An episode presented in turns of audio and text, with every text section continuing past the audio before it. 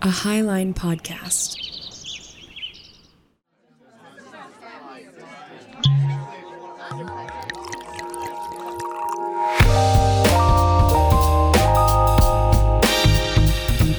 We live in a complicated and fascinating world that invites us to dive deep into its intricacies. Exploring the ideas and events that excite, intrigue, irritate, and confound us is how we graduate our knowledge beyond meme culture. Join us over a cocktail as we expand our understanding and share in the beauty we find along the way. I'm Stephen Torna. I'm Kat Dwyer. And I'm Stephen Henning. Welcome to the Whiskey Bench. Hello. Hi there. Hello. It hi, it me, Stephen Henning 1.0. Um the OG. OG. the OG. I am bringing the whiskey back to the whiskey bench. I liked the gin couch, but thank you. I'm here for the whiskey. So, yes. To be fair, I almost did a gin drink again tonight. Oof. And I thought, oh, I best not. yeah. a little bit of For a the grand double up. reunion. Right. Yeah. Like a phoenix rising from okay, I've made that joke before. Um Uh, definitely. Probably like on this show. on this podcast, probably on No Normal People too. Uh, Um, Ravel, maybe.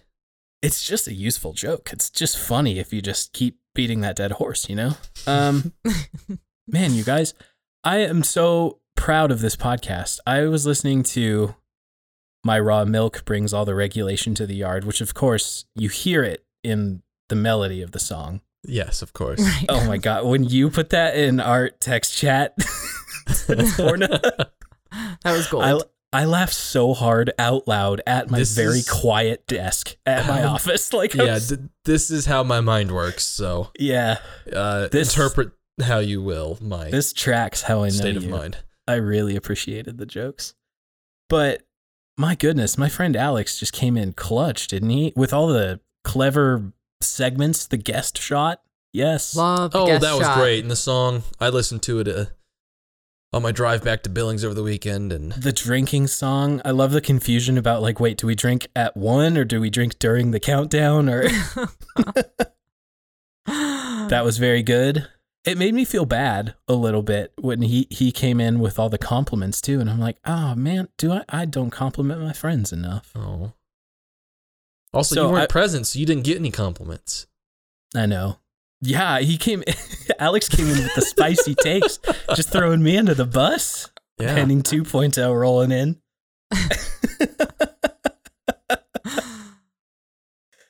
that was Uh, such a blast, honestly. Alex, my guy.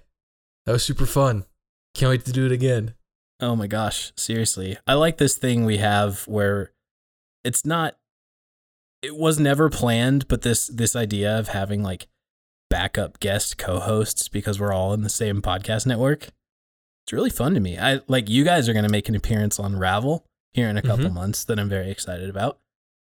I say you blast. guys. I like I know it. Torna's into it. I don't know I am Kat. into it. I totally am. Sweet. I just Sweet. haven't I haven't done the things I should do to sign up and make it a thing. I But- haven't either. I mean, this Uh-huh. is as formal as it can get, right? Right. Hey, You're committed to it now. We're live on I'm the committed. Yeah, future we just committed to one of the co-hosts. I'm co-hosts. happy to do it. We're here. so good. Um, in the interest, uh, legitimately, like sincerely, I did want to come with a compliment for you each because I loved the way Alex did it. And first of all, Kat, I wanted to echo, like, you are so articulate and like thoughtful with your takes. It, you like of all my podcasting partners, you're the one who makes me think the most throughout the week after we have a conversation on Thursday. And I really appreciate that. I thank you. I, that's that's quite a compliment, and I appreciate it. Mr. Torna. Especially coming from you Oh, too, Henning. Sorry, because I'll just say, uh, I think the feelings mutual there. You you make me think as well. Mm. This is the time to reveal that we've never met each other in person. I know, Isn't But it? we're gonna happen going to. when We we're in actually the- planned it. when we're in the on the same room, calendar. Henning. We're Yes. like this energy will be amazing. Yes. It's on the calendar. The live whiskey bench coming to you soon. Um, Mr. Torna, I mean, like you and I have known each other since freaking eighth grade. So this Mhm. this doesn't. re- I don't know. There's part of me that is like, I know I'm podcasting. I see the waveform as I'm recording, but at the same time, this just feels like a conversation we would have had in the car on the way to calculus at 7 a.m. Yep. You know? And I, Uh, well, I calculus just, started at seven, so it would have been oh, yeah. well, six fifteen in the car. Yeah. Fair enough. Yeah. 635 if Henning was pushing it because I was R- right. barely off and sleep in on accident. but hey, we did it. And uh yeah, no, I I like that we can just keep this going, especially between Billings and Bozeman. I love I love what we have. There we are. I thought coming back, the redux of Henning, as it were, I do. I I guess I do have a little bit of a segment to propose. We were kind of oh, texting back and forth, and I was, you know, like we we have ideas in the hopper for future episodes. And to be honest, a lot of the ideas just looked really daunting to me this week, and I'm like, man, we've been hitting it heavy with like we you guys did regulation with Alex. We took on some pretty big name enlightenment thinkers for a Mhm. while. We also like deep dived just the surface of like systemic racism concepts and all that on And- accident. on accident. Yes. totally unprepared, Yep. frankly, all of us. But I think We it talked some guns. Yeah, absolutely. We talked some guns and I thought we would I don't I don't know if this is going to lighten things up, but I thought we would do an episode that I'm pitching to you guys. We just call it the goods. The goods. The goods. Goods. Here's the I'm all for it. goods. Hmm Um, and I just want to talk about things that are happening in the world, maybe even things that are happening in, in our own lives that we just want to celebrate, or like headlines or articles that we want to be like, look at that. Things are actually going well. Because it's really easy to be stuck in, oof, the world is weird, you know? Mhm. Right. But first, I, of course, am drinking my delicious 16 year old Lagavulin Scotch whiskey. What are you two drinking? We are drinking a Rob Roy Oh, Which is a variation. classic. of a Manhattan. Mm. So much like Henning tonight, we are also are enjoying some scotch. In this Rob Roy, I've got basically one and three quarters an ounce of Macallan 12 because I didn't have any blended scotch. Um, a quarter ounce of Laphroaig 10 to give it a little bit of some extra peatiness. Yeah, give it the kick. I got one ounce of some delicious sweet vermouth, a few dashes of aromatic bitters, and uh, garnished it off with a nice little uh, spritz of essential oils from a lemon peel and toss the peel in there. Boy, is it tasty. It is, yeah, very tasty. I never had one of these before. It's a good sipping drink. It is. Mm-hmm. Sounds lovely. These are would- classics. I've I've had a warm your soul. myself. Mm, hmm On a Warm your cold soul. winter day. Torna, I've heard a good rule of thumb for Scotch is that if you're drinking it straight, either on the rocks or neat, Mm-hmm. that you're going for a single malt, whereas a blended is typically reserved for a cocktail like yours tonight. Yeah, one is, you know, you've got a lot of times just a lot going on flavor wise with single malts, which is great if you're just sipping it, but it kind of gets lost. The deliciousness or the beauty of it kind of gets lost once it's thrown into a cocktail.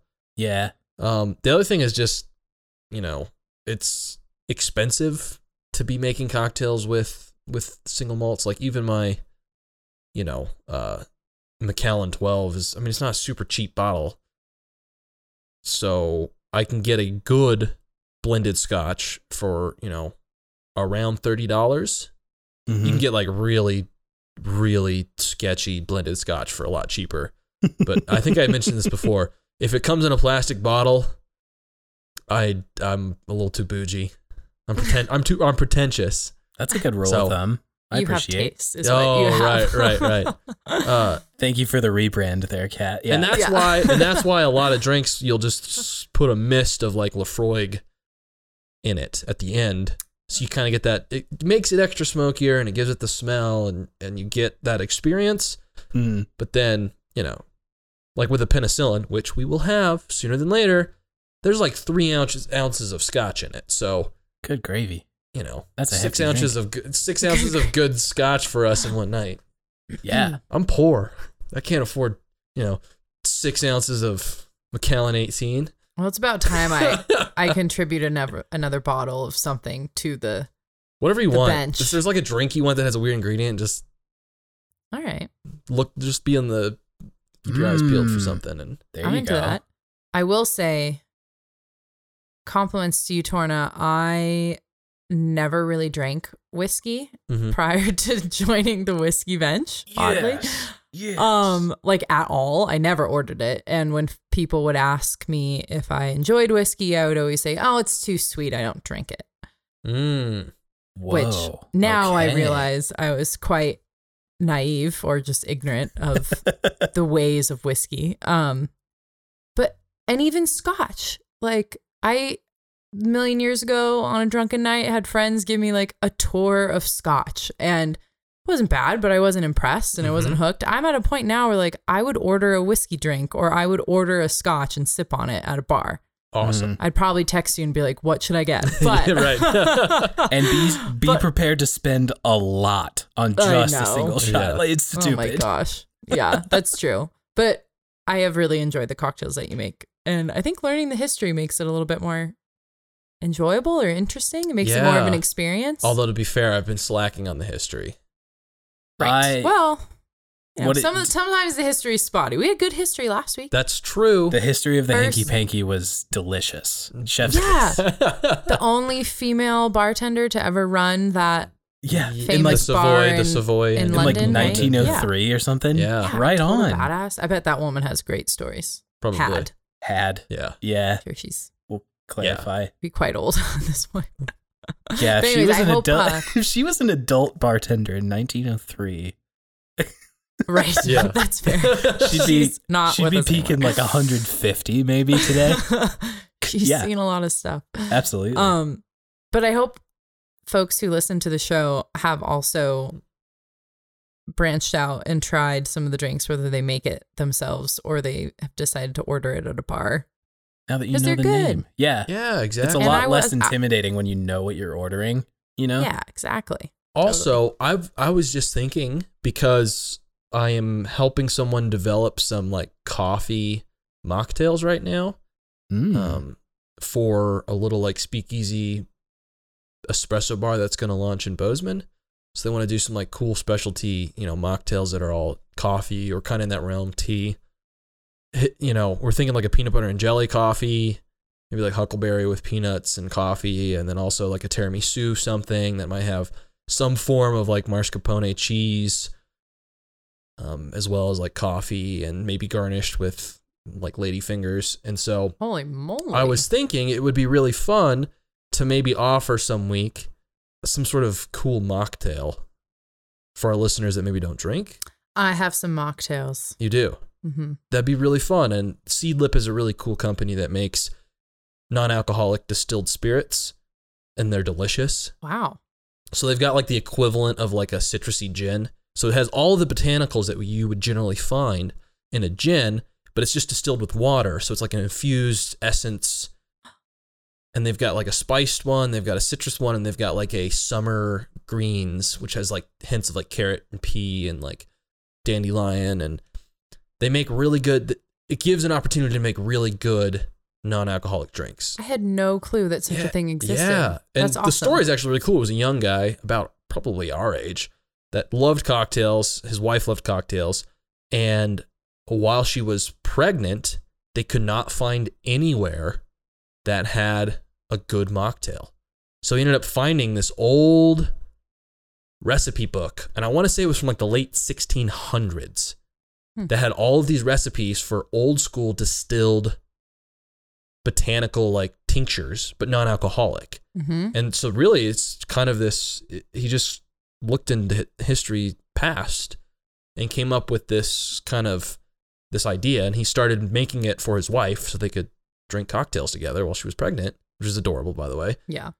And then he ended up bottling it, and I think he only made like a thousand bottles of like all the different flavors, and he sold out in like a weekend driving around to bars. And now he's launched this whole company out It's of it. amazing. So, anyone that's listening that doesn't drink but enjoys, you know, the idea or, or wants to kind of get into that culture a little bit, maybe hit us up on Twitter or Instagram or something and let me know if you're interested in that. And I can try to come up with a cool mocktail. Totally. What was the name of this company again? Seed lip. Seed Lip. Seed lip. One word. Okay. We'll put that in the show notes. Yeah. It's tasty. Wow. I wonder if those if that those tinctures are they considered a tincture? I don't know technically what they're Okay. considered. Well, because a tincture Gen- tincture is typically made with grain alcohol. and then something that's actually soaked. This Yeah. is actually distilled. More like Okay. more like, you know, it has botanicals and everything, but it's distilled in a column, but it's just water. well, I wonder if even still it has some like medicinal properties too, which would be really cool. Huh, Yeah. that's fun. Well, my mocktails are not that, and we probably shouldn't even bother with them. But I like doing stuff with homemade kombucha, and Ooh. I mean, I guess it's mostly just like kombucha with citrus and, and herbs. okay, that's so cool That's though. not really that exciting, but I make the kombucha, so there's that. There you go. I'm getting better at it. nice. Awesome. I don't slowly. I don't know if this is anything, but I recently pitched to our friend Josh Unravel. I used to make when I worked at the annex here in Billings, I used to make a muddled cilantro and lime iced americano. Ooh, that sounds good. Hella good. Hella I don't good. even like fam. coffee, and that sounds good. It's so good. Yes, with the yeah, muddled cilantro with the lime juice, you leave the Mm. uh yeah, leave the peel on the edge like with the garnish iced espresso. It was it's delicious. One of my proudest accidental inventions. Hey, you know what I had? You know what? You know, you had mentioned we're going to kind of talk about just feel good, kind of happy news and everything like yeah, that. Yeah, man, it's the good. kind of stoked. Summer really feels like it's hit. Like Yeah. today Yeah. was the day that it dawned on me that. Tell like, me about it's it. A hundred degrees Fahrenheit in Billings today. It wasn't that hot here, thank goodness. But to about today was today was awesome. I got up super early and was out working over at the airport. Got stuff done pretty early in the morning, and then by like ten o'clock, went and got breakfast at Stormcastle. oh, I love Stormcastle. Yes, and then shout out. I swung by the coffee shop and I had my first lemonade and espresso of the season, yes, which just feels totally like summer. you're doing What it. did you have? It's just iced lemonade with espresso in it. Dirty bastard. as opposed to hot lemonade. With Is that what it's called? it. No, I don't It know. sounds like a good name. The, what actually, would the happen if name you just went something to a like bar and said, "I'll take a dirty bastard"? Ooh, I bet it's a drink. It's gotta That feels like that a roll of the of a fun dice. game. Though. That feels like a roll of the dice, though, doesn't it? It like, does. It's gonna be something with like olive brine, and I'm gonna hate it. that would, wait, so you don't like dirty martinis? I can't do a dirty martini. Oh, Why yeah. would I like a clean martini anyway. when we do when we do the martini, the history of it's very interesting, and it's It's talk about dirty episode. bastard or bastardization, dirty martinis, disgusting, filthy. Yeah. hmm. Well, Oh okay. yes, it is summer, Yes, and that feels good. Yeah.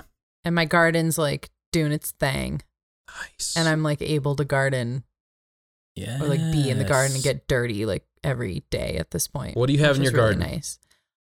So my I have like a medley of lettuces, radishes, and beets and garlic that are coming up. I have French green beans that are starting to sprout. Yum. Um, and then I seeded zucchini squash, which will probably take over my whole garden bed. So I'm gonna have to like beat that back all yeah, summer. But it definitely we'll does. you almost need a its own Yeah. bed for it. That's like I sectioned away.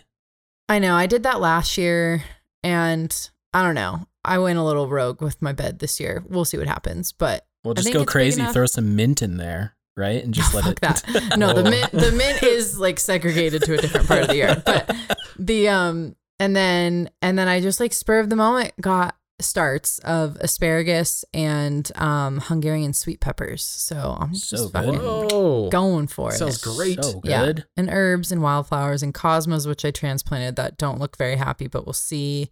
And then a cherry, a sunburst orange cherry tomato plant that I'm in a battle of wills with this tomato plant at this Mm. point. And last year it was this long, torturous process with tomatoes, and it's really hard to grow them here. And I've accepted that. And that tomato is either gonna like get with the program and grow, Mhm. or I'm gonna throw them out. We had we had a stern talk last weekend, so Shape up, I was like, Mister. I was like, I'm done bringing you in and out and pampering to you and like freaking out at the sign of your leaves. Like, figure it out. Yeah. Tough love. They are pretty That's, needy. is there aren't equivalents for plants? Is there as PETA like people for the ethical treatment of I- agri- I agriculture? Fucking bet there is. Because someone called other PETA agriculture PETA because that was mean. yeah. Tomatoes can be finicky. I have a grape tomato plant out on the back porch myself. He's doing pretty good. He's doing well. I'm not. I don't have to yell at him. No spankings yet. You, you had good luck with that plant last year, didn't you, honey? Yes. Yeah. Yeah. The most I delicious. saw the pictures of the harvest. Oh, the most delicious tomatoes that weren't that none of them were like bigger than the end of my thumb, but they were so sweet and juicy, like Yeah. nature's candy it was. I named the plant Tom. it was Tom the tomato. And uh Nice. okay, nice. Tom Tom. I pretty when I make a grocery list, I call I just put tomato. I abbreviate tomatoes to Toms. Toms. it's Yeah. yeah. Cukes. Toms. Pick up some Toms. right. That sounds awesome. Well, and you saying you had asparagus reminds me that wild asparagus is starting to sprout, which reminded me, Where? uh, I don't know where to find it in Bozeman, but that Ditch reminds me that it's definitely morel mushroom season. Like it's Oh, Word. It's there it kind of almost the end of it. Exactly. And I just was Yeah. thinking about that and I was like, I missed morel season probably, Bummer. which is a big rip, but Big I like rip. making morel Go back pasta. into and- go back into the like par- canyons in Paradise Valley, like or the Yeah, watersheds, like yeah. Deep Creek and stuff. There's that could be really good. yeah, they're there. I've heard. That's good stuff. So good to know. Look at this. The beginning of the goods here. I had a quick throwaway that I mostly wanted to use as a joke. We don't have to discuss it much at all, but I saw that um former former president Donald Trump is shutting down his own blog. He's canceling his own blog because of light traffic and low readership. And- oh, I thought he was just moving to a No. different platform. Oh, no. he might be he might He's be gonna build his own platform and come back stronger than ever. he mentioned it in the uh it's gonna be huge. yeah, huge. He mentioned Uh, it in the. I the kind of want to read it now. I didn't know he had a blog. He he could have done a better job marketing it. It's called From the Desk of Donald Trump. And uh, Dear Lord. I'm not sure you can find it anymore because, like I Uh, said, if I can, I'm linking it. okay, From from the desk to the left of the Pepsi button or Yeah, whatever. yeah. button, yeah, the Diet Coke Coke, button. button. yes, with the White House butler with the Diet Coke on a silver tray. Okay, Oh so my here's the thing I mostly wanted to riff on was, can you imagine going from candidate Donald Trump to President Donald Trump, and for four years being the most well known name and the most listened to person in the world. And then having social media basically like you're grounded and you start a blog and then you're like, well, shit. The blogs aren't that good compared to other things. you- I just like yeah. I okay, so if we're if we're being honest, he probably gets more readership on his blog than we do listeners to Whiskey Bench. However, uh, we definitely. continue to do the Whiskey Bench just because it's fun. You know, like we're doing this because a we believe in it, and b it's just fun to talk and fun to get our ideas like out amongst the three of us and then out into the world. But like, I can only imagine that sense of like sinking disappointment going from the most followed person on Twitter to you're canceling your own blog. I there's just something poetically sad about it. I think he's pretty detached from reality, but this little tidbit of good from you, Henning, is making me wonder what what was the the plight of the poor, probably meagerly paid intern of some sort that was his ghostwriter. Because there's no way that guy was Oh, sitting down. Could you imagine nah. those meetings? He probably had Nah. a ghostwriter come in, Mhm. Yeah. listen to his rambling, record it likely, because if he tried to take notes, it would be totally chaotic. Yeah. And then he had to take those rambling recordings and turn that into something yes. and try to like strike the right tone. like I Mhm. can't even imagine. yes. That's probably why they closed it down. I bet all the ghostwriters quit. Who knows? Who knows? Just I guess be looking for the Donald Trump like clubhouse, I guess. I don't know where he's going next. I know he has a he has he actually has a speech what in is it New Hampshire coming up where he actually gets to speak for some Republican party thing. I I don't know. I had but it yeah. mentioned it on the news this morning, but Hmm, no, I haven't even heard He of has that. a stranglehold around the Republican Party, so he's not going anywhere. well, Right. yeah, the But- freaking people made a gold statue of him for CPAC in February. Like, yeah, he has a stranglehold. I mean, that was less like a golden calf and more like a joke, I think. But I hear you. I see it. and I'm like, that's a meme. yeah. But maybe it's not. Maybe it's not. Maybe it's real. Yeah. True. True. Fair true. enough. You got me. Yeah. That was my I don't know, that was my opener to the goods. I have a good, but it could lead into like a very intense conversation. Oh. Nat- naturally. I was like, You know I was us. laughing to myself Yeah. today when I was preparing. I was like, Henning wants to keep this light, but my brain can't help but be like, well, Well. like go in this one direction. Let's let's keep it let's keep it light. It can be light. I don't Yeah. It can yeah, light. because I, I want to get a rotation here. I, w- I would just want to call out Word. some good things, you know. Excellent. Yeah, but Kat, totally. Your first contribution to the goods.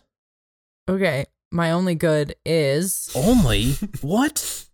I'm sorry. I've invested a lot of time in this good. Okay, okay, Do alright. you want do you want Torna to go first so you don't use yours yes. right at the beginning? My my I've got like I've got like two goods because I Damn, guys. have been consumed by crypto and Yeah. other things that we're going to be talking about. All But- right. Did anyone see the story? Because it's definitely a happy story of the dad and his two kids that were fishing in Florida, and then for I don't exactly know what ended up happening, but the little girl who was like four fell in and started to get swept away by a current. So the dad dove in to s- save her, and then they got pushed out to sea or out into the water, and then the little boy got pushed out as well. And um, only the little girl had a life vest on, so the dad was staying with the little girl, and the little boy swam without a life vest over an hour to shore. Oh my god. Whoa, got help. sirs. Whoa. And got help and then had his Yeah, and then and father then- and sister yep, saved. Yep, Wow. And How he- old was the little boy? he was seven, Oh my goodness. and he just doggy paddled and floated on his back. That's what he said What a he would smart do. little boy. Yeah. Oh what a good gosh. swimmer. Yeah. Seriously. So I was like, that's really cool. That's amazing. So everyone was safe. Wow. the goods. See, this is the goods. Yeah. That's Yeah. exciting. Terrifying. That poor but that poor mother. I can't Oh my gosh. What, Yeah. Massive anxiety. But oh my gosh. all of them. Very good. Hmm. I like it, Torna.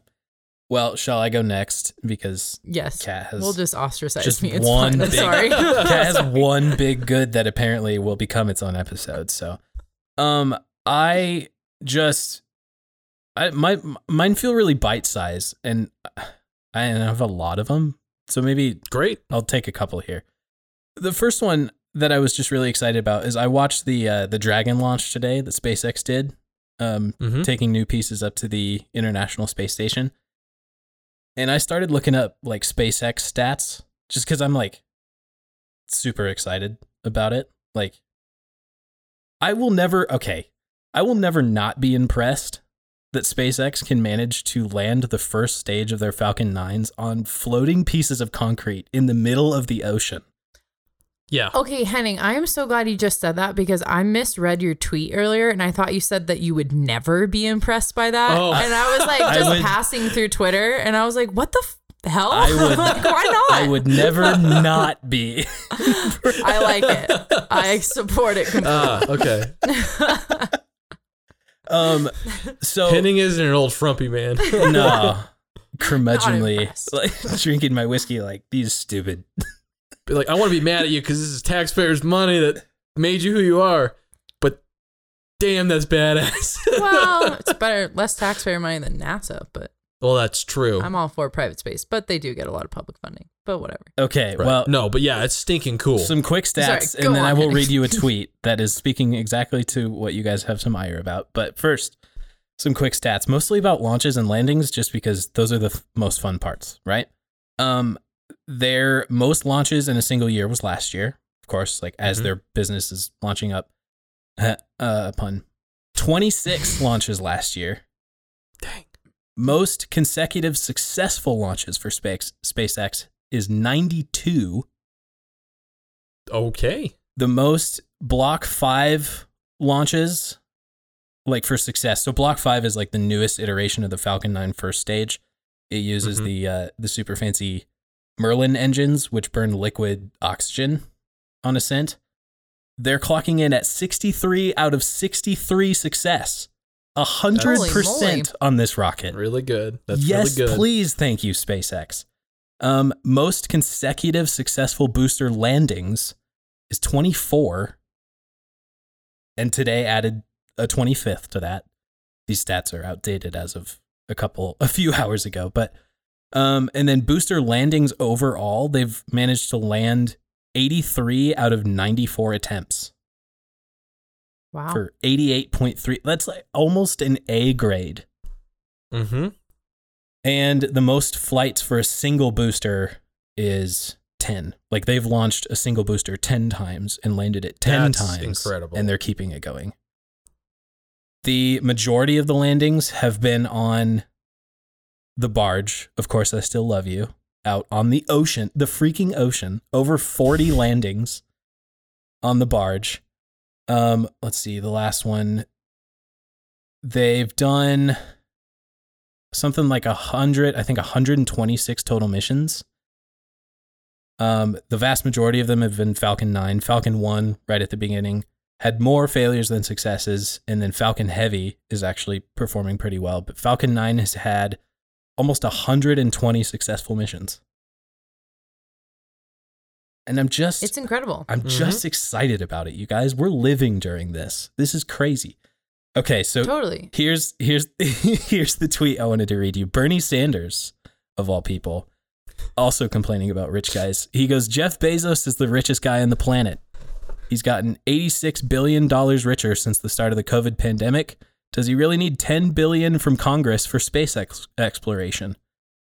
For his company Blue Origin. And uh, Mm-hmm.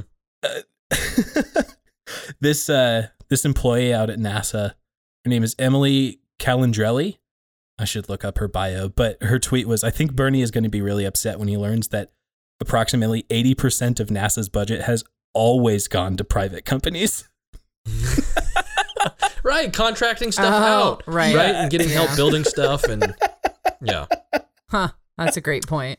Yeah, I don't I'm not a Bernie fan. Pretty solid.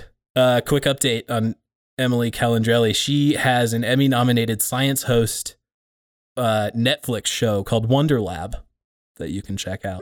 I'm trying to think uh, it might be the NASA. She's like kind of like a viral phenomena. Like she's kind of like a young like hip NASA NASA scientist. scientist, yeah, right? I mean, she's chick I'm thinking she's of? clocking hundred and nine hundred thousand followers, right. like hundred thousand Which, you know, in hundred. the sphere of How do you say that popularity isn't much, but like for a NASA scientist, that seems Yeah, dude.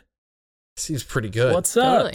So anyway, that was I that think was part of private my goods. space private space has a really valuable lesson to teach of the value of failure Yes, and like the importance of failure Yes. in all natural processes and sort of like ecosystems. Right. Right? You know, Yeah. like market failure is a natural phenomenon that like roots out malinvestment and like personal failure teaches you a lesson and like helps you choose a better direction and like it's important. And i know a lot of critics sort of superficial critics of private space will say will like to point out when spacex or what are some of the other ones? What's the uh, Blue Origin is Jeff Bezos' Blue company, origin right and then there's a third which i'm forgetting the name but anyway they uh Boeing does all sorts of stuff. They contract out a lot. They but contract they've got out a lot, They've got yeah. a department as well for. Well, Yeah. yeah, For private the- enterprise Boeing has been But when- contracted since like the Apollo program for they're like and parts. basically like yeah but anyway whenever there are like failures i know critics to private space like to point those out It was like the one random rocket failure that SpaceX had like a month ago. People were just roasting. oh they roast it but like, the reality look at that crappy rocket. But you see then- it blow up. yeah and like, then you look at uh, nasa's record and like they have projects that have been on hold for decades because of the bureaucracy. And it's like, I'd rather have a lot of private, like maybe some government grants, but a lot of private investment Mm-hmm. taking risk and through trial and error learning things rather than tax dollars going to a giant bureaucracy that really doesn't get much done. So I'm a big fan of private space. We're going to take a quick break, then we'll be back to our conversation. If you like what you're hearing, the best way to tell us about it would be on Apple Podcasts. There you can leave us a five star rating and a one or two sentence review to help others find the show. Thank you to Reagan James for the use of our theme music, The Habit, off her album, Message. Find her work on Spotify and Apple Music. And thanks to Highline Media Network for having us as a founding podcast. Here's a quick preview of a recent episode from our sister show, No Normal People. And so his belly starts to descend, and then I can extend rather, and I can hear his ribs cracking, and the skin splits, and out comes. Sorry, this is very visceral, isn't it? For yeah, Wow. some of your Yeah. listeners. And and this woman crawls out hmm. and crawls over him and into the water hole and washes herself. And then I'm kind of my eyes are kind of zooming in on her, and then she turns and she looks at me directly, which is very unnerving in a dream. Yeah. Um, Definitely. yes. And she starts to float towards me. And now, back to our conversation. Well, and as far as long as we're talking about SpaceX, have you guys watched any of the Starship tests? I have No. not. These are the huge Mm-mm. like chrome ones that they've been launching on these tiny hops and they're practicing like the uh the landing where basically the thing enters the atmosphere. This is the thing that's going to uh, bring supplies to Mars in the plan. Mm. It's this rocket that like enters the atmosphere at like horizontally like a space shuttle would come down into the Mhm. atmosphere and then right at the very end they fire these like highly precise mobile uh engines and flip it upright and land it like a Falcon 9. It's The, the engineering is like mind boggling. Yeah. it's, incredible. freaking insane. And ju- the Yeah. last one they did, they successfully landed it after like 15 attempts. Here's the thing though, like everyone was really excited to just watch the explosions of the first the first ones they tried to land just because it's fun. It's just fun to see things blow up, right? Like Blowing shit up is Yeah, fun. yeah. Right?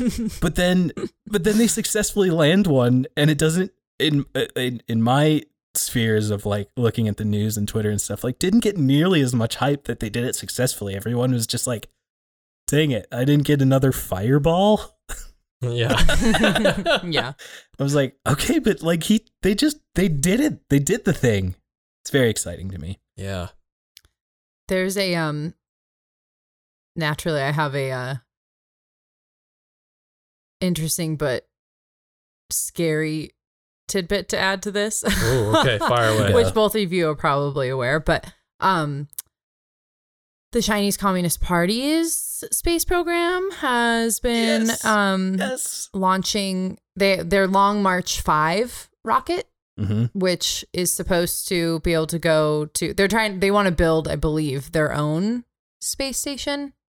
Um The- russia wants to leave the international space station and build their own as well. Right. Uh but anyways chinese communist party's long march 5 rocket uh w- when that was launched and then re-entering orbit basically and i can't even begin to pretend to understand like the physics or the mechanics or why the why of this but they don't have control over its landing yep and so Yep. it basically re-enters the atmosphere and like breaks apart and lands where it's going to land. And several Yeah. years ago, one of their rockets landed on, I believe the, I, I think the west coast of Africa. I think I'm, I think that's accurate. Um, and literally just like rained down on some poor community and nobody gave a crap because it was some poor community Yep. and everyone could just kind of look the other way. Mhm. Um, this time, uh, and all of this is, I mean, the timing of it's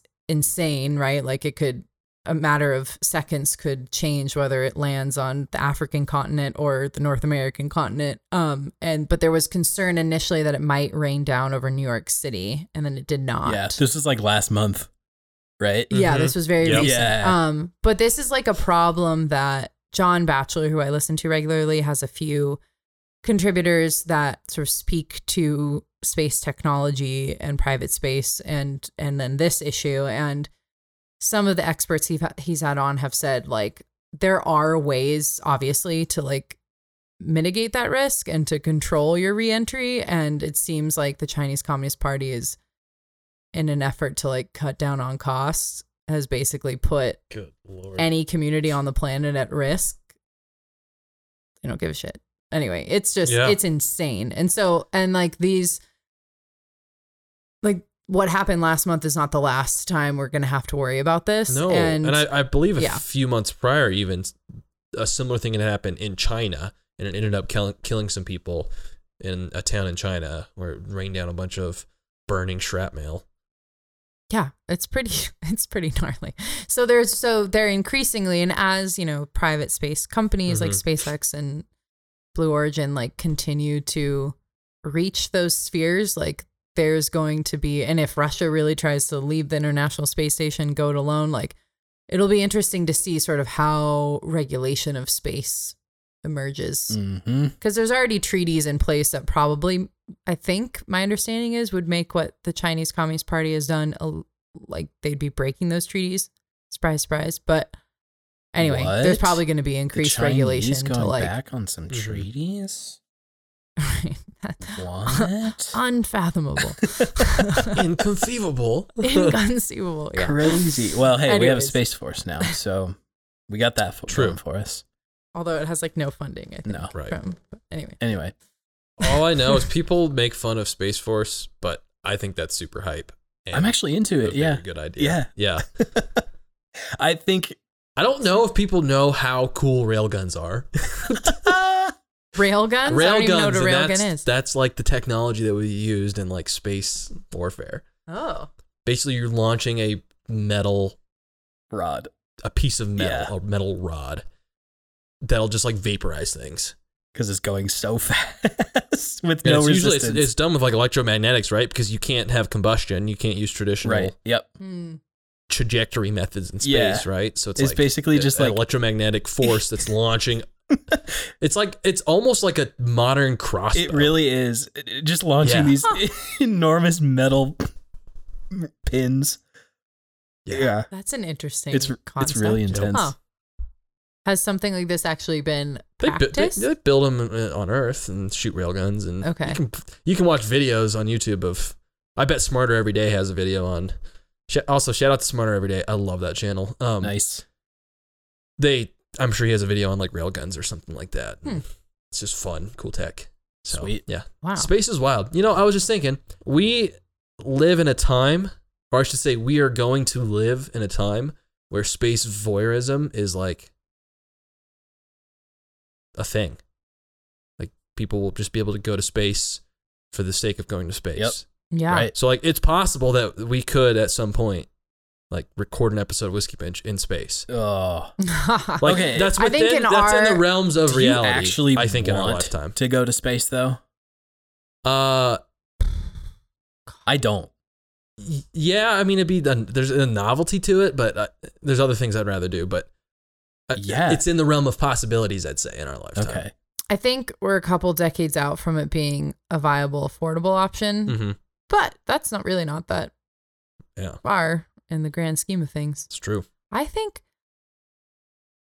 as just a question, as a theoretical question, I would love to go to space. That would be cool. I'd like to look back down on Earth and I'd like to see what that feels Mm. like. I'm pretty sure you'd have a really Existential. The spiritual Yeah. aspect of our humanity would be like triggered, right? like that would be really the best triggered ever. Right. yeah. Uh but then the animal part of my brain is like holy moly that's my worst nightmare. I'm afraid of the ocean because I don't know what's in it and like it's big and scary and beneath me and I'm Space is like the ocean, but bigger and scarier. Exactly. And it's just like, oh my And God. colder. And I get claustrophobic and Yeah. like it would just I'd probably have a panic attack. so- If you though. fall in the ocean, you have a chance of surviving. That's true. That's true. Yeah, actually, I was just reading. I subscribe to Stardate magazine, which I recommend that to like Never anybody. heard of it. Um, yeah, I don't know. It's just like some small publication that my aunt Diana, love her, always subscribed to, and um, a couple years ago, she like gave me that as a birthday gift and has been re-upping it, which is wonderful. Oh, wow. So, um, yeah, it's really it's cool, and it gives you it just gives you like a good. It's uh by two months at a time. Is that bi-monthly? Yeah, bi-monthly. Yeah. And gives you kind of ru- a rundown of what to look for in the sky and gives you a cool sky map and all this stuff. But it also has really interesting stories of like things that are happening now and things that have happened in the past. And uh in June in Russia in like the early 60s. I want to say I wasn't prepared to talk about this. So I don't have any of the facts, but you probably Google it and figure it out. Yes. Uh, there was a mission to space. I think they were trying. I don't know. Anyway, there were three Russian, not astronauts. They have their own name for it, but they like crossonauts Cos- or something like cos- that. I swear to God, it was something Russian sounding knots. Cos- but anyways, they um, Cosmonauts. Thank you. Exactly. You. Thank you, Henny. You. Um and and uh but they had there was like a slight leak in the cabin Mhm. of their vessel and none of them were wearing space suits space suits hmm and uh they all died within like seconds Yeah. Yep. and uh as they were re-entering the, the earth's atmosphere there was like no damage to the vessel right so the russians back at like you know whatever headquarters had no clue something was wrong until they opened the hatch Oh, Oh. no. and everybody was dead Oh. Isn't that gnarly? Oh. Yeah, Yeah. space and is they not want to make their own space station. all right that was decades ago space is not a forgiving Rescues. environment. No. That Oh. woof. no Okay. it's not All right. that's right Chernobyl, that event. They don't have a track record for like big pieces of tech. that's kind of true oh man I don't like Russia. Oof. Oofa. let's hope putin isn't listening Well, you know someone's What's up, listening baby? after we titled an episode with raw milk. You know someone's listening Mm, now. mm, Oh mhm. yeah, Big Brother is definitely tuned in Yeah. now. If he wasn't before, Like just a standing Google search like, "Oh, raw milk? Somebody asking for it? Somebody advertising it?" They're like somebody, somebody. it's probably USPS. They're like, we think this one might be shipping liquid, yeah. specifically raw milk. Raw milk. yeah, exactly. That's good. Well, while we're on the topic Oh, of gosh. space, I quickly want to cover another one. I found an article in the journal, the Wall Street Journal. Thank you. Oh, Um, did you Oh. get Wall Street Journal? no, I'm just a free Oh, lurker.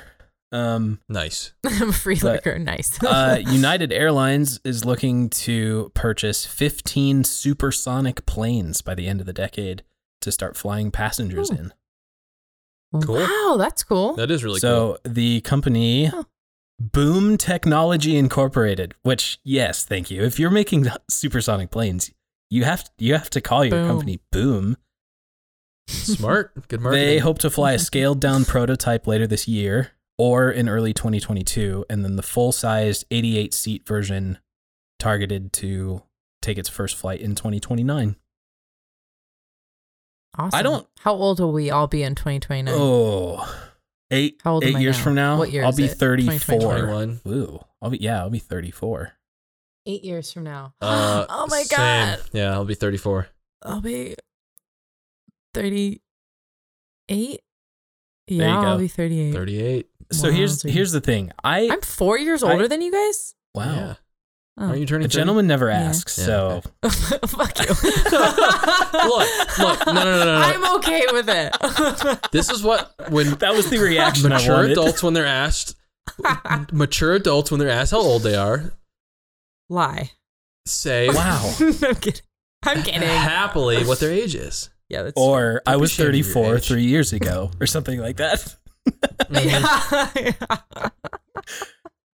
no, I'm okay with turning 30. It's great. Everything's fine. That's fine. good. Uh, Everything's fine. Yes, absolutely. I, now, I- okay, I don't, I don't know about you guys. I am not interested in taking a private flight to space. But you better believe Unless I'm I can like on, walk on the moon or you- something. yeah, you better believe I'm on a supersonic passenger jet, though. Yes, the thing is Yes. designed to fly at 1.7 like, Mach 1.7, almost twice the speed of sound. What- Oh. oh, Mach so 1 is the speed of almost sound. fourteen hundred. Wait, yeah, and that's seven hundred and sixty something miles an hour. Mm. Oh, What do normal like passenger jets fly at? hold on. Let me ask. Mr. Google. Yep, this is important. Excuse me, Mr. Google. My dad, side note, my dad fucking hates Google and like what he calls tech holes, but Mm-hmm. he also spends more time than probably anyone on the planet looking at Google Earth.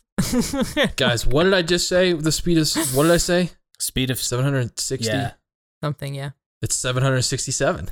Whoa, good work. Accurate AF. The typical I cruising. got these little oh, tidbits of random knowledge in my mind that Raw sometimes. raw milk and the speed Yeah. of sound. That's pretty good. Uh, let's see. Google is telling me the typical cruising airspeed for a long distance commercial passenger aircraft is approximately four. Oh, sorry. Nope. 547 to 575 miles an hour.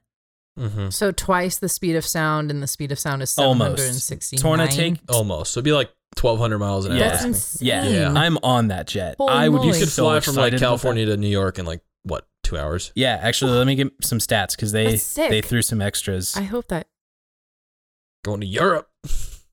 two seconds. that'd be really nice. Go from here to Boise in like t- five, ten minutes. Yeah. That'd be cool. All right, so um, these planes capable of flying at Mach 1.7, that would allow the planned jet to reduce the flight time between London and United's hub in Newark, New Jersey, to just three and a half hours from over six hours, and cut the journey from Mhm. San Francisco to Tokyo to six hours from over 10. Whew. nice. Wow. Good work. Man, the demand will that for for that will be insane. Instantly, right? Like, instantly, Yeah. people are going to be paying for, business those and tickets. things like that. yeah, it'll be super expensive, and then everyone will get in the game probably really quickly, Which is- and drive the cost. Yeah, cost. which down. is why you buy 15 of them at a time.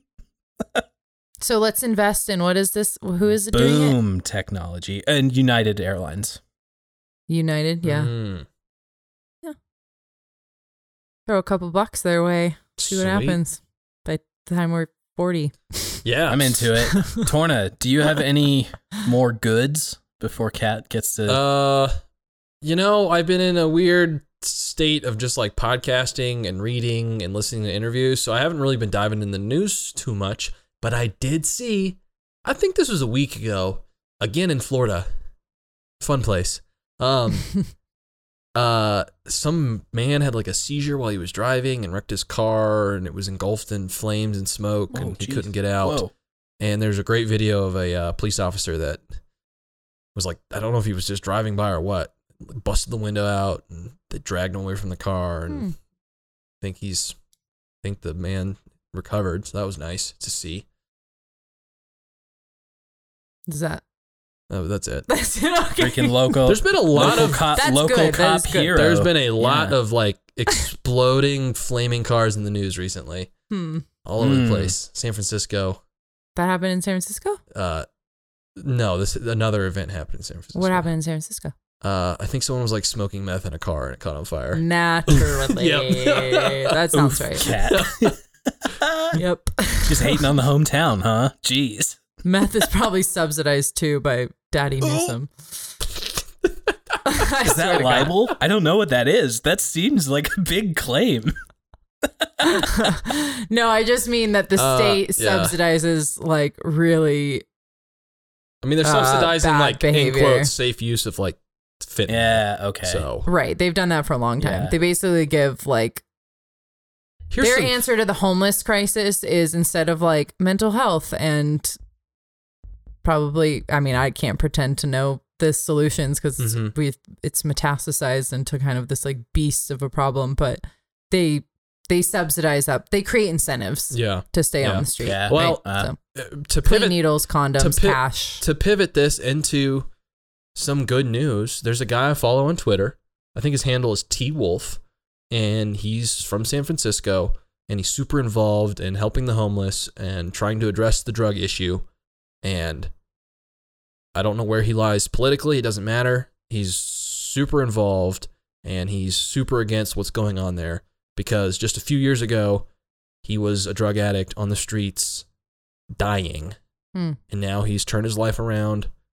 He's gotten help, he's recovered, and now he's returning the favor and trying to help these people and God bless him. been cool to watch him constantly active on Twitter, like getting people's awareness Heck and yeah, dude. Yeah. talking to people and pretty cool. And they're and they're talking about good issues. Like I just heard it was just a short clip, but talking to another man that was homeless that is now involved in, you know, helping drug abusers, um, addressing the house issue and the fact that they're just giving homeless people like free hotel rooms.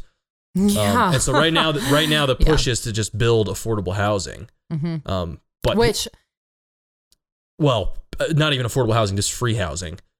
And yeah, so, but at but at the cost of the taxpayer, some of these tiny homes that they're Yeah. building that are literally like nothing more than like a shipping container yeah, are I forget the exact number, but it's it, they cost like something absurd, like I don't know, like eighty grand to make each one.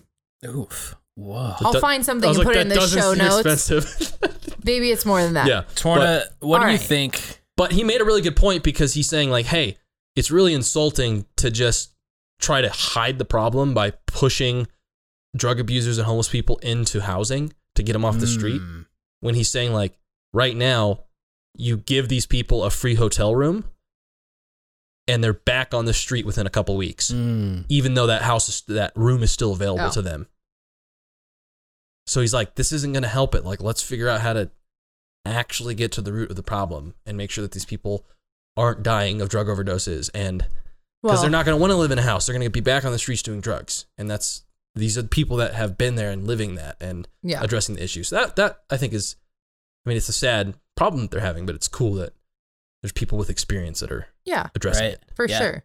Um, I found an LA Times article Yeah. very quickly. Five hundred and thirty-one thousand dollars a unit. ah yes What? Sounds a bit more accurate. What? Yeah, and they're not like homes. Uh, That's disgusting.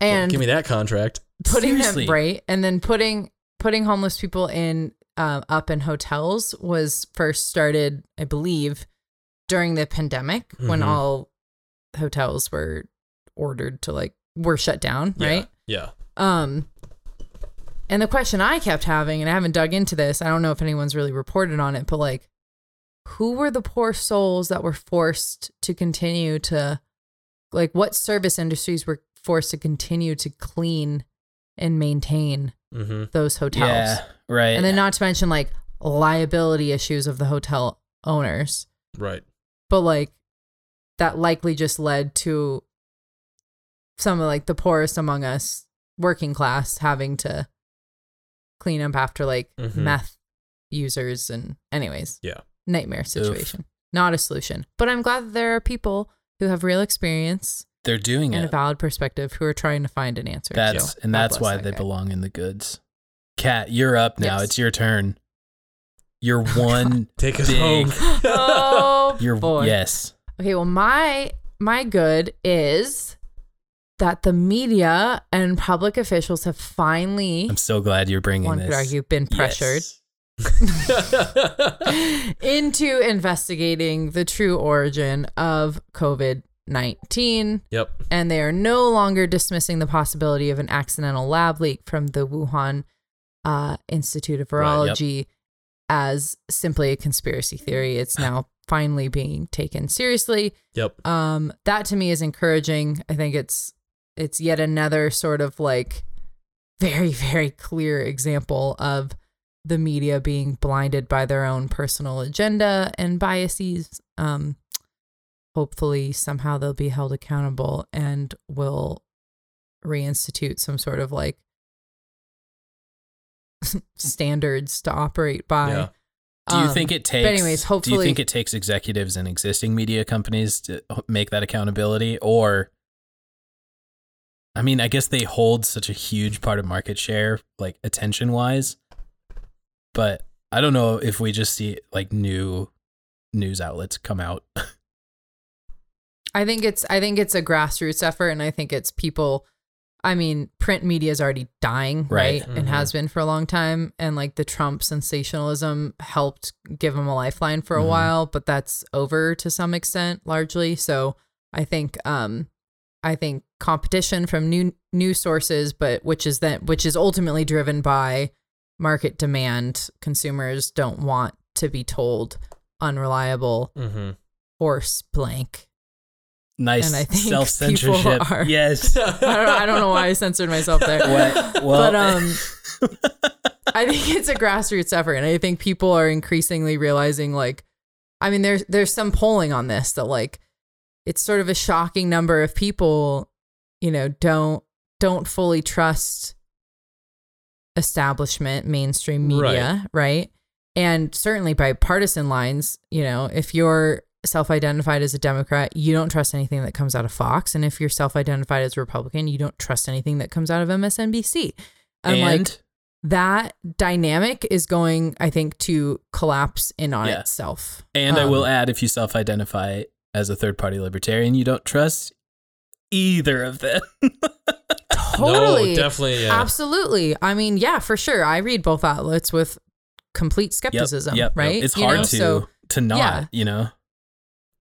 yeah, No, that's really good to see that this is coming to light. And it's frustrating because I, since last year, have been pretty adamant about seeing validity and the the truth behind the idea that it probably was made in a lab. Well, Because people like Eric and Brett Weinstein, who I listen to a lot, over a year ago were talking about it and they were ridiculed and mocked for it and they held their ground because they presented it in a very good way. They said, "Look, here's and they're one's a evolutionary biologist, the other is some other sort of biologist. They've got a lot of experience researching viruses and they're like, "Hey, this is here's the genome after they had actually got the genome of COVID-19. They're like, "Here are traits and this is why we would think that this should not be ruled out." And they for months and months and months have been continuing to be like, why is the, why are, is media pushing that this is a conspiracy theory? And they've held their ground, and now it's coming to light. And it's good to see people that have founded convictions, even when the narrative is saying otherwise. Sure. Um, yeah, they don't cave to the pressure. Yeah. I will say though that it's not just a question of I mean we we, we don't know conclusively mhm. Either direction, right? But it's not just a question of whether it was man-made. Right. It's a question of whether there was an accident Right. at this lab and it leaked out. Well, and that was part of their conversation as well. Is just yeah. looking at the history of uh, laxed protocol or errors made, especially in China when it comes to biosecurity. Yeah. Man, like I said, they were called all sorts of mean things, um, but they held their ground. So it's really good to see. And there's a whole bunch of. Uh, this is not good news or bad news. I won't get into it because there's not a lot of information leaked right now. But uh, I am super excited and giddy about to see uh, what's gonna come to light about all of the the COVID stuff, as far as like lab and everything like that. Like I think there's a lot of stuff that are gonna be researched, and we'll see what happens. You know, Well, there's and hopefully some people will be held accountable if, you know, Well, it's interesting how the media uh in the last like 2 weeks have kind of done an about face. oh yeah, And it's also really telling that they're largely their their reasoning or their rationale for for dismissing so quickly dismissing hmm the lab leak theory was I mean many of them you know have NPR you know Washington Post New York Times they've basically said well Trump was arguing that it could be a lab leak so Yeah. and he said so many things that weren't true that like why would we take that seriously and to me that's like that's fucking sloppy journalism Uh, right like yeah, that's that's, absurd not journalism at all. yeah, that's that's not a good excuse. Um, but yeah, it's encouraging that they've, I guess, done an about face. Um, it's also interesting because Vanity Fair just like yesterday, I think, uh, came out with a very in depth sort of expose about sort of w- what we know, what we don't know, and and a lot of evidence into sort of how there there there was actively like a cover up of or at least an effort to not to to squash any um, inquiry into the lab leak theory. Like there very clearly we saw was that, that. we saw that like over a year ago.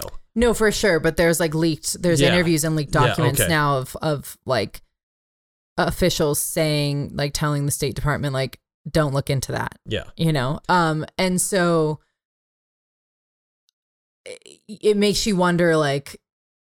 Did other journalists catch wind that this Vanity Fair story was coming out and to cover their asses, they were like, maybe we should lend some, like, maybe we should you know, there's enough evidence now to suggest that we can't just completely dismiss this Mm, idea. And exactly. so we should, you know, protect our reputations by acknowledging that it is a possibility. Yeah. Um, and we'll blame Trump in the process of why we had to like be unprofessional. But Uh, Eric. anyway, it's Eric. just, I think it was Eric. Eric Weinstein, who I just mentioned, had a whole Twitter feed or a thread from, I think like a week and a half ago concerning this Mhm. this flip, and he kind of he kind of lays into media, and it's a pretty good thread. So if I can remember, I will link it because seriously, guys, he's worth looking at. yeah. Um, Um, and I think some of the sort of circumstantial evidence that's maybe worth noting. And again, it's circumstantial. We don't know for sure, but I'm this was my good because I'm just glad that we're now taking an honest look and and realizing like no, we can't just have I mean even the WHO, the World Health Organization after their like completely BS investigation into the origin where the Chinese Communist Party literally reviewed documents before anything was released and they were like, yeah, but you didn't can't. allow them to look at Yeah. certain evidence and and instructed other you know labs throughout China to destroy evidence. I mean, they thankfully even the people that were a part of that investigation, some of them are coming out and saying like, no, that doesn't that didn't that doesn't cover it. Like Mhm. we can't rely on this and a further further investigation is needed so that it, that that is needed and we don't have a conclusive answer yet but i'm just glad that we're finally at a point where like we need we're honestly hopefully looking into this because that's how i mean more information the better to prevent the next pandemic right Seriously. um, yeah. and some of the circumstantial evidence that I think is worth noting. Um, there definitely, as you mentioned, Torno, there definitely are serious concerns about the safety protocols in China's research labs. In 2018, U.S. officials were basically one was from the embassy's consular of environment, science, and technology and health, and the other was from um, the U.S. consul general in Wuhan. Wrote a memo to Washington, basically saying like we have serious concerns about the safety protocols in these laboratories. Um, and they had concern that there could be a lab accident. Additionally, there have like a lab leak is not impossible. There, the original SARS virus um, had accidentally leaked from the Chinese Institute of Virology um, in Beijing twice in the past like decade Mhm. so far they've tested like loads of animals that would have been that were at the Hunan seafood market. None have tested positive for the virus.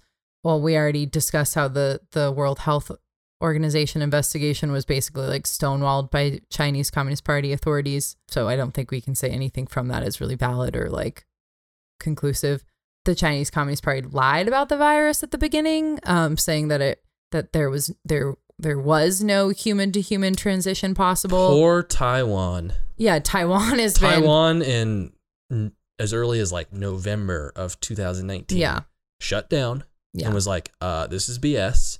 We have evidence that there is human to human transmission. right. And they just quarantined and look at, I mean, they, And they've actually Like- have a pretty good track record of managing Yeah, spread for a variety of reasons. But right.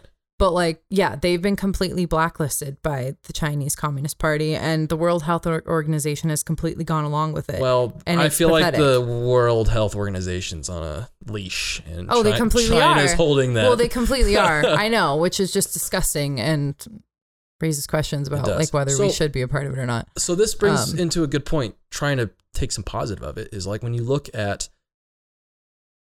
there is something to be said about being a responsible skeptic. hmm And that is when you look at people like, or countries like Taiwan that stood their ground and told what was truth at the cost of, you know, being ridiculed by China, which there's a long history of that. And then, you know, people like Brett and Eric and other credible people that hold their ground in truth. It doesn't matter. Jim Geraghty of National Review is one. Yeah. So it doesn't always matter. Like, doesn't matter what HWO is saying or what the CDC is saying. Like, if you take into consideration the countercultural or the taboo opinions of credible people, there's value in that. And don't just take everything at face value.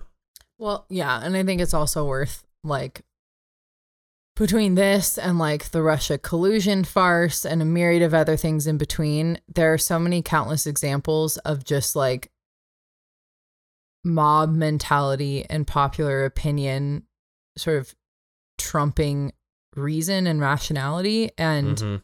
it's really really easy to succumb to that when every major institution is telling you like there's nothing to see here or this is this is wrong and then they demonize you and you're a conspiracy theorist for thinking these things and then eventually the truth trickles out and people kind of do an about face and i think yeah to your point torna it's important to like maintain a healthy perspective of of sort of skepticism Mhm. and to not just trust frankly the party line i mean this is this is politics dictating science politics dictating news reporting politics dictating our culture and it's important i think to resist that Yep. to use a popular term and to maintain sort of our independent critical thinking Yes. And that's, I mean, toeing party lines and looking at information that the government wants to put out.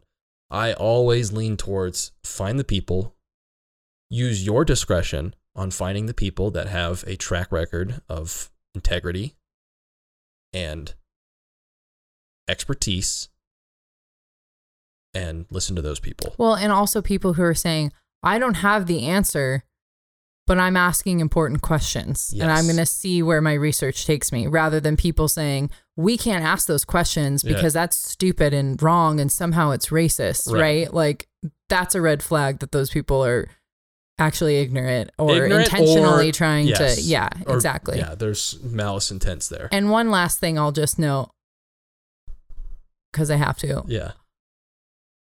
the Trump administration, the State Department under the Trump administration did have an investigation going looking into the lab leak theory.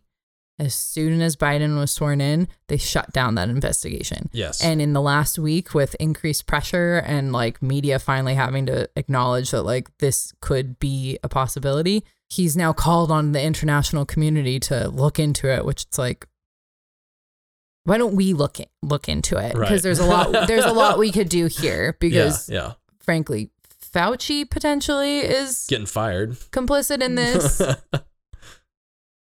Some wild Certain stuff. think tanks like EcoHealth Alliance is Yep. complicit in this, and um, there's a lot we could probably learn just by doing. You know, we're we're probably never going to get access to to records from the Wuhan Institute of Virology or you know, and, and a lot of those samples were were destroyed. Like Mhm. we know that, right? So there's there's a certain point where um, we'll probably meet a dead end in in our investigations, but there's pro there I would think that there's a lot we could learn even at home if we took an honest look and really dug in. yeah, I think so. Um, so it'd be cool if the United States like took a leading role in that instead of deferring to the amorphous, undefined international community. Especially when like countries like Australia called for an independent, honest investigation into the origin months ago, or I guess almost a year ago, and the Chinese Communist Party retaliated with like economic sanctions. So, you know, I don't know how much the international flags. community, I don't know how much the international community can do. You know, like it, anyway, Right. I think it's going to take more concentrated power and effort than that. But anyways, I'm glad we're at least talking about it. There's my good. Yeah. Heck yeah. Okay, allow me to wrap up on the on the COVID. I'm glad you actually did talk about COVID a little bit because my final one was I was just going to read some stats going on in Montana for for COVID. I'm looking at the active like ArcGIS map. Total Mm. doses of the vaccine administered is 818,000. We're at almost 400,000 Montanans fully immunized, and that's about 43% of our state population. Our case curve has dropped dramatically. I think we're averaging like our- seven day average is like 79 new cases. which yeah, if you look at the Montana curve, it's absolutely wild around Thanksgiving and Christmas, just bananas. Yeah. Um, and now like the worst county we're looking at, Cascade County, has 177 active cases and four new today. Like, we're doing it.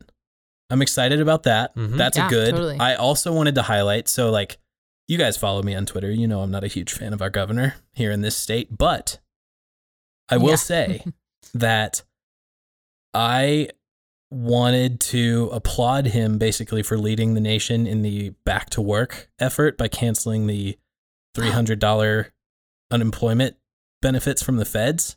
Mhm. God bless you, Henning. Absolutely. Yeah. Very excited about it. Um so Totally. this article I'm reading from the Montana Free Press and it was written May 4th.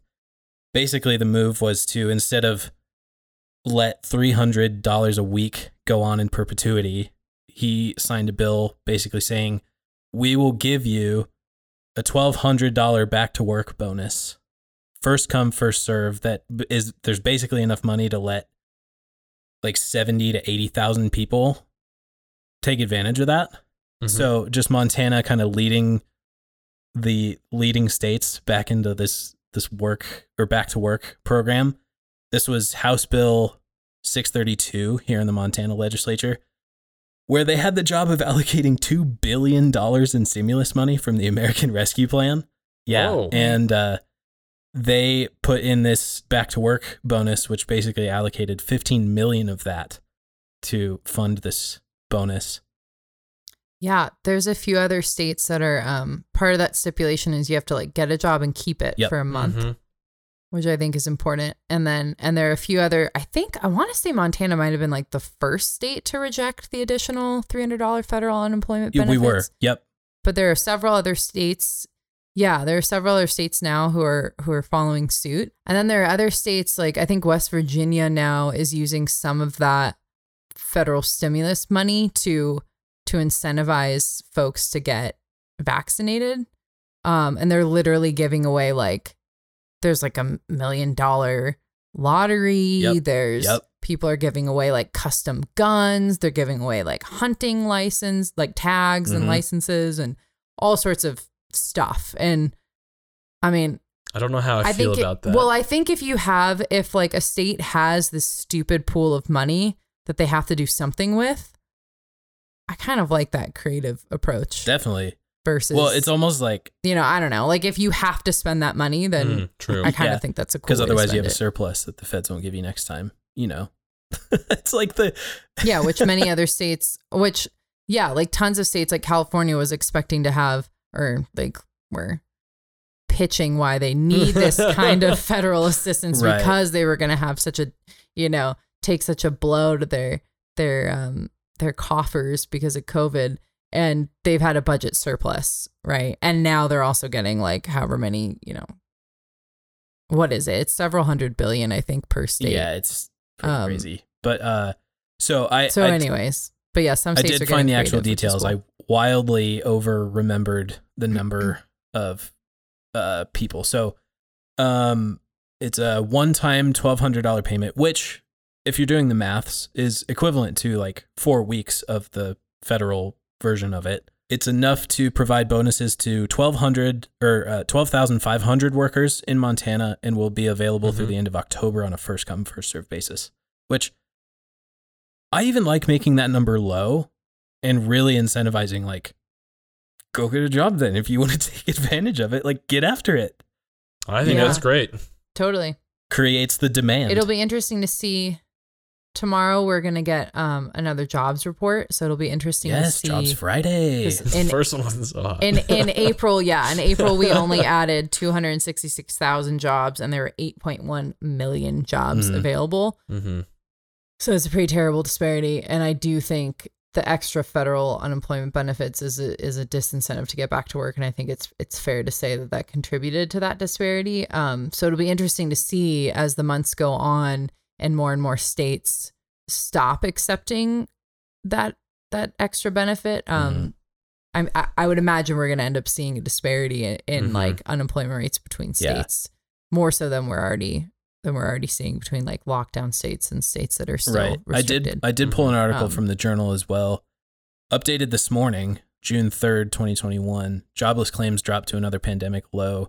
Worker filings for initial jobless claims have dropped by 35% since late April, adding to signs of a healing labor market.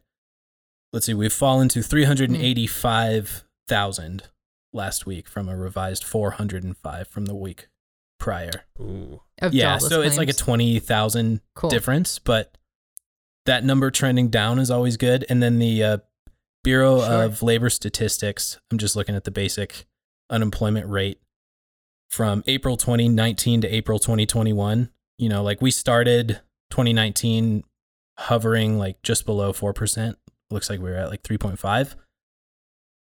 April Yep. of 2020, yeah, Historic April of 2020, we had Mhm. hiked to almost 15%, and now we're just at 6.1. So, Yeah. Yeah. 14.8 was the height of the Yep. pandemic. So it's trending in the right direction. oh, absolutely. For sure. We're on our way. Um, and that's the beauty of federalism, right? Like, I love the fact that different states are are experimenting with like if we give a bonus for people to actually take and keep a job like will that create the right incentive or or should we keep this extra unemployment benefit and like Mhm. somehow that's going to incentivize Which, people to yeah, that, that kind of incentive, Or- that's, or is there a need for that Mhm. right Oh, or like yeah. should we give away guns so people get vaccinated or like other places are like giving out just cash payments or it's just it's kind of it's cool We're it's a good experiment stuff, and it's yeah. efficient too because real time we can try different things and we can have like pretty quick real time data on their see what effectiveness motivates. Mhm, totally. Yeah, absolutely. yeah and Which hopefully I, learn. I wanted to bring that as my final good just because, um, again, I'm not a huge fan of our governor, but the fact that our state was the first to do something like that, I was like, oh yeah, Montana, Mhm. lead the pack. Look at us go. I was, I was excited about it. totally yeah it's common sense Absolutely. I guess in other goods, I bought a dishwasher. Um, yeah. Oh heck yeah. Get hell after it. yeah no more purple apron and Well, I mean, I you could can still scrubby wear it bubbles. to Yeah. load the sucker.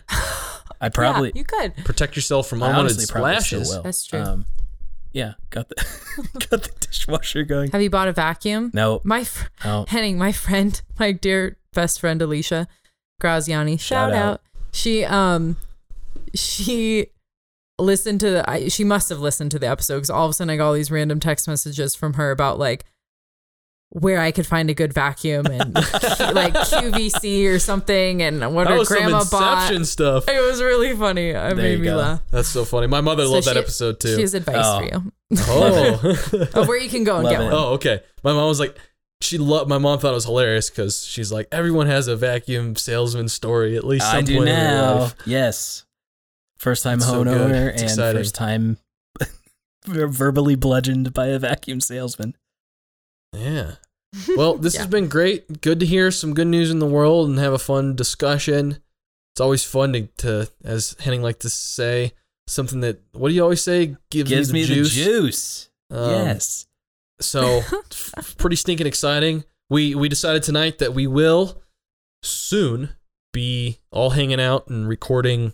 Our first together. in person Yay. hangout. Yes, recording session with all three of us. We're gonna hang out. We're gonna go out. We're gonna document this Yes, too. I'm gonna make some crazy breakfast for Yeah. us. Whole thing. We'll document Very our whole into it. weekend. Yeah. As far as We'll hey, live stream and live tweet the entire thing. as long as we're doing or shout outs as well. uh, I I loved our text chat earlier this week when I asked I asked you Torno like, hey, should should I cuss less on the show? And you're like, you know, my mom wouldn't mind. Um, and even even now, I'm feeling I'm feeling the Fuck that. effects. And uh, I mean, I've I've caught Kat a couple times self censoring, and uh, so shout out Mrs. Torna for you. We're taking it easy. I haven't even mentioned it before. I don't I'm not here to No, censor anybody. I don't feel like you I'm are. so against censorship.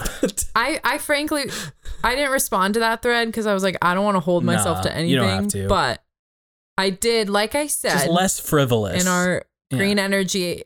Yeah, my green energy episode, I listened back to that and was like, why? They're unnecessary F bombs. So, sure. yeah, you know, that's fair. I'll be, uh, Yeah, can't drop those on the news, Kat. That's true. You got to get him out on the whiskey bench. That's true. For some reason? Question mark. yeah. Why can't you? The news would be so much more fun to watch, wouldn't it? Though. It would. Yes. Could you imagine?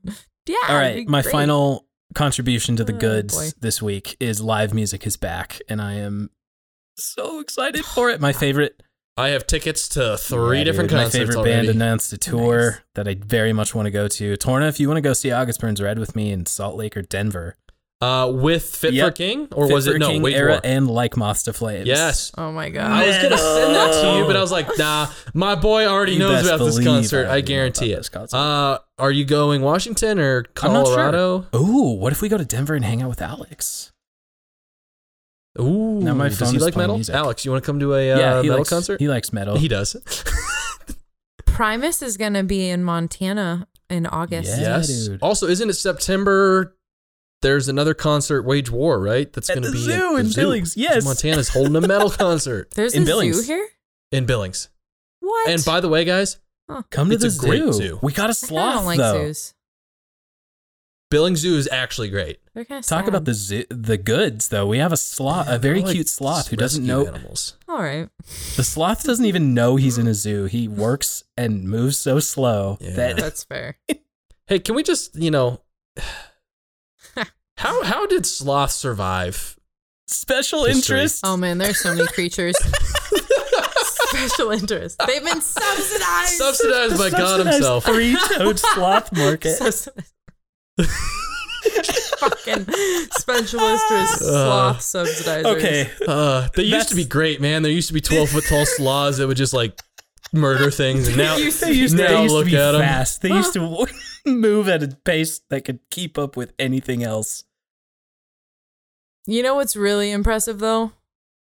Crocodiles. Yeah, Those bastards haven't Freaking changed. in- dinosaurs, man. Freaking millennia. dinosaurs. yeah. They are dinosaurs. I went to the Museum of the Rockies for the first time when my dad was out here.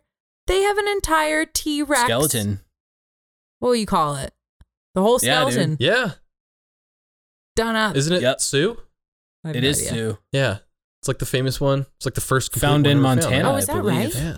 Wow. In Montana. Found in Montana, Yeah. but I didn't know it was. Anyway, it's incredible. But yeah, I was looking at the little uh, crocodile corner, and those things they have not Crikey! changed. No. not All at right. Well, there it is. Crikey. Cheers, my friends. Thanks for I the think whiskey that's bench. a beautiful time to end. Yes, it is. Cheers. Thank you for joining us on the Whiskey Bench. If you would do us a favor, please tell a friend about the show in person, with a text, or by sharing about it on social media. You can join us on Instagram, Twitter, Facebook, and Pinterest, all at Whiskey Bench Pod. And don't forget to subscribe to the show wherever you get your podcasts. Thanks for listening. Remember, always drink responsibly, and cheers to a fulfilled life with all its beauty.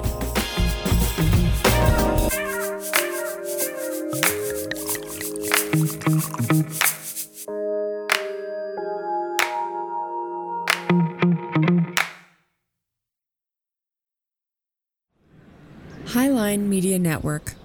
Normal people in normal places. Hello, and welcome to No Normal People. I'm Steven. And I'm Dixie Lee. The internet didn't need another podcast interviewing the same famous authors, artists, and thought leaders. Dixie, my friend Bailey educated me about a word called sonder, and this is the realization that any stranger or passerby you see has a life equally complex, deep, and vibrant as your own. So join us every Tuesday as we talk to the normal people in our lives and hopefully inspire sonder in yours. No normal people. It's like Humans of New York, but a podcast and in Montana.